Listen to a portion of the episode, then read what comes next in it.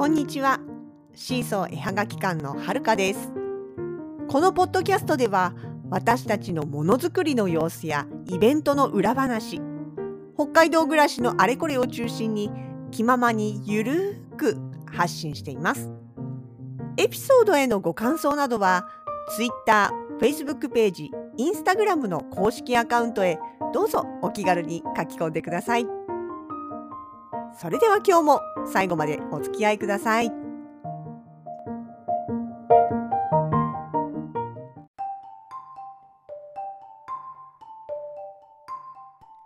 2022年9月の1日。9月になりました。ああもう9月です。早いですね。北海道ではテレビの CM にスタッドレスの CM が流れてきたり灯油ストーブポータブルストーブなんかの展示販売が始まっておりましてホームセンターに入っていくとねもう入り口のところにやれ雪かきのスコップだったりとかそういった灯油関係ストーブ関係のものが並んでいたりとかねまあ半袖を着てお店に入ってきてもいやでも秋のそして冬の風景を見せられる時期になってまいりました。まあ、そんなのとは全く関係ないんですが今朝私スマホを忘れて家を出ました。もうねだいぶ出かけちゃってから気がついたんです。あスマホ忘れたって。でもね実は私割とちょいちょいやらかすんですよ。スマホ忘れ。なんていうかなうんとお尻のポケットケツポケがあるあのパンツをね履いてる時はもうそこに入れるのが習慣になってるからまあ大概忘れないんですよね。ただそこにポケットのないパンツだったりとかあとは脇のポケットしか後ろじゃなくて脇にしかポケットがなくってしかも浅いからちょっとそこに直接ね今の大きなスマホを入れると若干不安だなって落っことしたりとかっていうような時にはどうしようかなって一瞬悩んでから、まあ、例えばリュックのポッケとかに入れたりとかするんですけれどもそのどうしようかなと悩んだ瞬間に他のことを始めてしまうと忘れてしまってなんていうまあ言い訳はいいとしてとにかく私時々スマホを忘れて出かけちゃうんです。スマホさ忘れると不便じゃないって言われます。まあ確かに不便な部分ももちろんあるんですよ。普段からねしょっちゅう見てるしなんなら周りから見たらきっと私割と暇さえあればスマホ見てる人と思われていそうな気がしております。が私本人意外とまあちょっと不便だけどでもまあ別になんとかなるわっていうタイプです。うん、例えばねお金関係まあもともとあのお財布携帯的なものは使ってないんですよ。お金関係は現金とかあと交通系 IC カードとか、まあ、クレジットカード的なものキャッシュカード的なものはお財布とか一部そうですねカバンバッグの方にも入ってます。お財布の中じゃなくてバッグの中ね。で例えばすんともうなんだろう重要なというかちょいちょい使うというかまあ、家族のというかの電話番号は頭の中に入ってます。で頭の中に入ってなくても手帳には書いてある。そうあの電話帳スマホの電話帳機能じゃなくってアナログな紙の手帳というのが私すごく好きでスケジュールなんかはもう全部そっちに書いてるんですよね。なんでそこにまああの本当に必要な電話番号なんかは書いてあるのでスマホなくても大丈夫。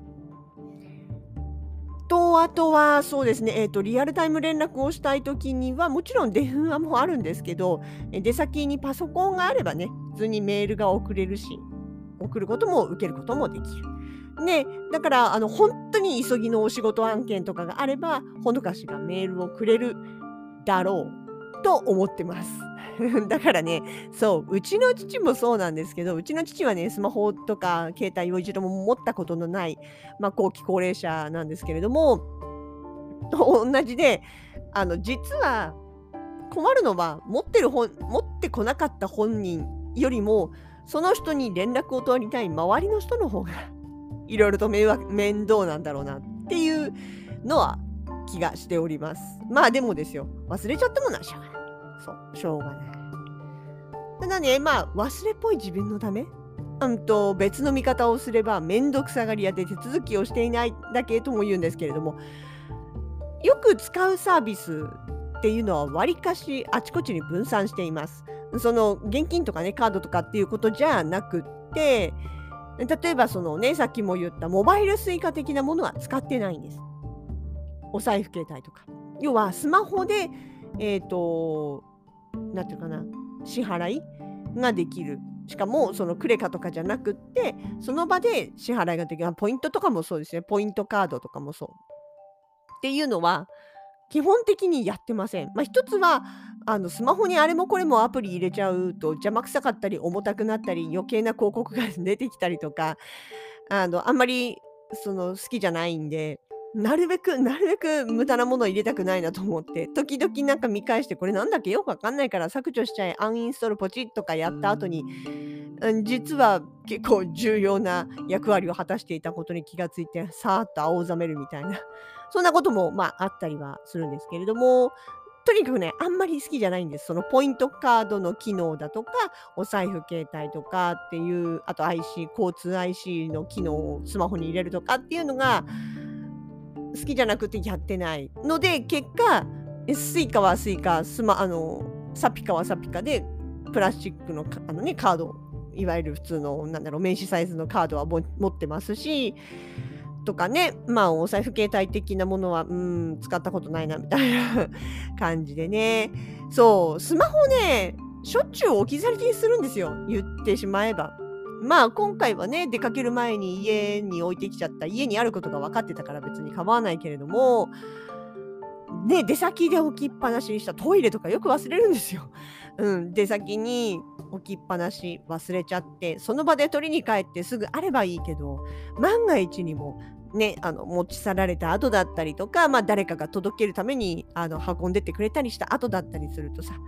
その後もいろいろ大変じゃないですか。ほら、お財布なくした時も大変でしょ？中に入ってるさ、クレジットカードの、あれなんか止めなきゃいけないとか、いろいろいろいろね、その警察とかの届けとか、まあなんとかと同じでスマホもやっぱりこうあれもこれも入れてしまうといざっていう時めんどくさいなと思ってあんまり入れてないというかほとんどやってないんですよね。まあ言い方を変えればその手続きをするのがめんどくさいからやってないだけとも言うんですけど。そうなんかねでもねあの実際問題昔から一つのサービスに集約をしてしまうことっていうのに不安があるタイプなんですよね。うん、例えばその携帯と電気と家電家電を一緒にするとかね。まあ今一緒に結局なっちゃってますけど最初のうちはちゃんと N か、えー、と回線は NTT 東とかプロバイダーは別に契約をしてインターネットは別会社携帯もまた別の会社みたいな感じでバラバラに契約していました。でそうだってね例えばその何て言うかな一括にしてしまった場合電気電話携帯とかを例えば全部一緒にしちゃった時になんかそのね使ってる携帯のサービスがすごいなんか感じ悪い改革が入ってしまう。改革？あの改、改善っていうかね。入ってしまってちょっとこれだったらあの他社のサービスの方がお得だわと思って乗り換えたくってもセットになっちゃってるとそう簡単にできないじゃないですか。1回全部解約してこれとこれだけ申し込み直してくださいみたいな感じだったりとかあとその違約金的な問題だったりとかそのまとめて支払いがどうのこうのとかそういういろんなところに細々波及するのがめんどくさい小回りが利かないまあそれで結局じゃあ乗り換えはやめるわみたいな感じになるかと思うんですけれどもとにかくそうやってなんかちょっと気に入らない乗り換えたい他にもっといいサービスがあったっていう時にあの気軽に動けないっていうのがまあ一つ嫌だったりもするんですよね。とか、あとは、そうだな、あ、そう、携帯なんかまさにそれでね、私、あの、映ったことあります。その当時は、うんと、まだ、その、電気とか電話とか、あその他もろもろ一緒にはなってない時代で、で、えー、そとあるスマホ、うんと、当時は携帯ですね、まだね、スマホじゃなくって、ガラケーの時代だったんですよね。その契約をしていたんですが、そのもともと私とほのかさんが入っていた長年使っていた携帯会社がとある別の大手携帯会社に吸収されちゃうことになったんですよ。でそうするとある月からはそのを吸収した側の会社のまあ会員というか契約になっていて支払いもそこにしなきゃいけなくてっていうこう自動的にそこはねもちろんやってはくれるんですけれども問題はその移った先の会社が私もほのかさんも正直嫌いだったんです。あそこにお金を落としたくない。あそこの会社のサービスは使いたくないっていうのがあってでたまたまねその時あのー、それまでは番号って携帯会社変えたら電話番号も変わっちゃってたんですよ。でそれがそれはそれで嫌だなと思ってなかなか携帯会社を変えられないっていう時代もあったわけですね。もう今や昔だから逆にえそうなのかもしれないですけれども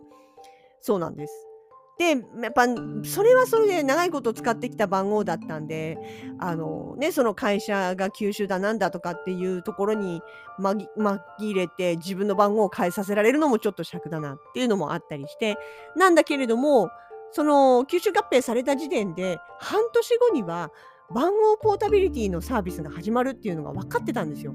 番ポ。要は携帯会社を乗り換えても電話番号はそのまま使えますよっていうやつですね。今じゃもう当たり前になってますけれどもそれがまだ全然できなかった時代がついこの間まであったわけですよ。でちょうどそのね境目の時期でじゃあとりあえずあの吸収合併されても半年は我慢しようとそして半年後に、えー、番号が始まったら速攻で番号をそのまま携帯会社乗り換えようって言って、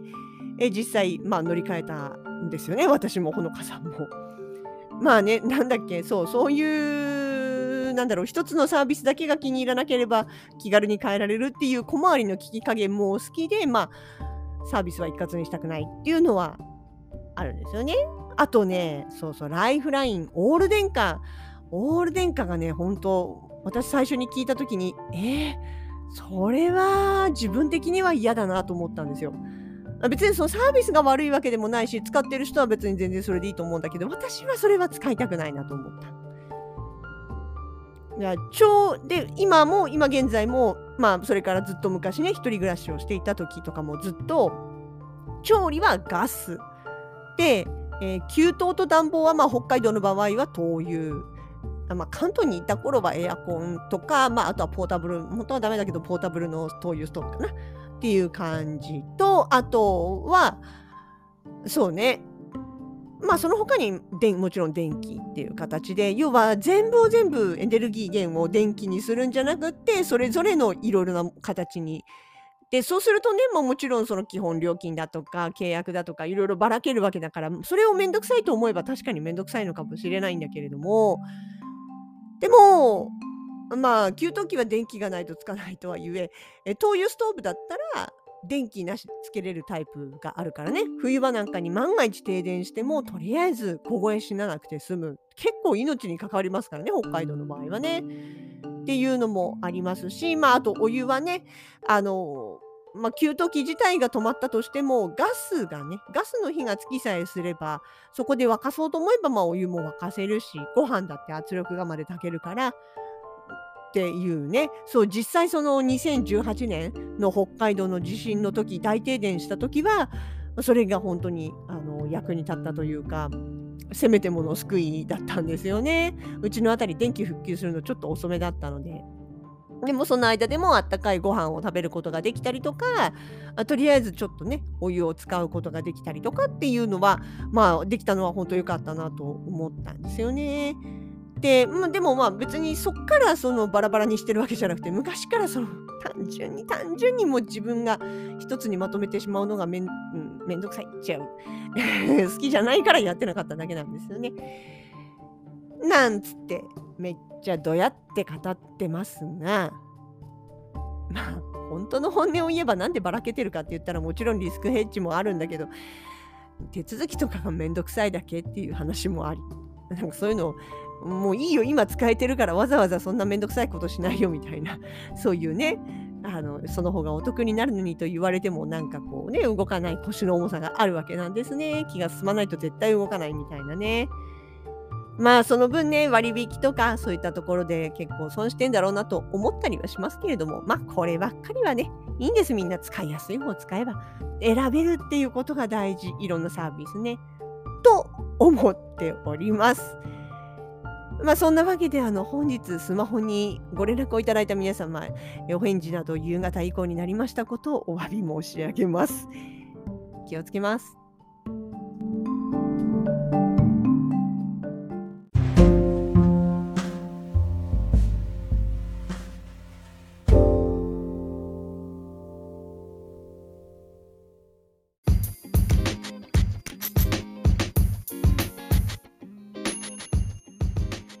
新装絵は。がき館直近のイベント出店情報です9月少し涼しくなった地下歩に登場いたします Hand to Heart ポップアップショップ2年7ヶ月ぶりの地下歩通路での出店となりますイベント開催期間のうち私たちは。12日月曜日それから15日木曜日に出店をいたします秋物をずらりと取り揃えてまいりますその後シルバーウィークは再びワークショップハンドトゥーハートハッピーキャラバン in 栗山公園というわけで9月の後ろの方のシルバーウィーク23、24、25の3連休に栗山町の栗山公園で長い出店をいたします。定番のデコ盛り歓迎ペンダントペンタテのほかお祭り特別メニューとして栗型マグネット作りもやります。各会場へぜひお散歩がてら足をお運びください。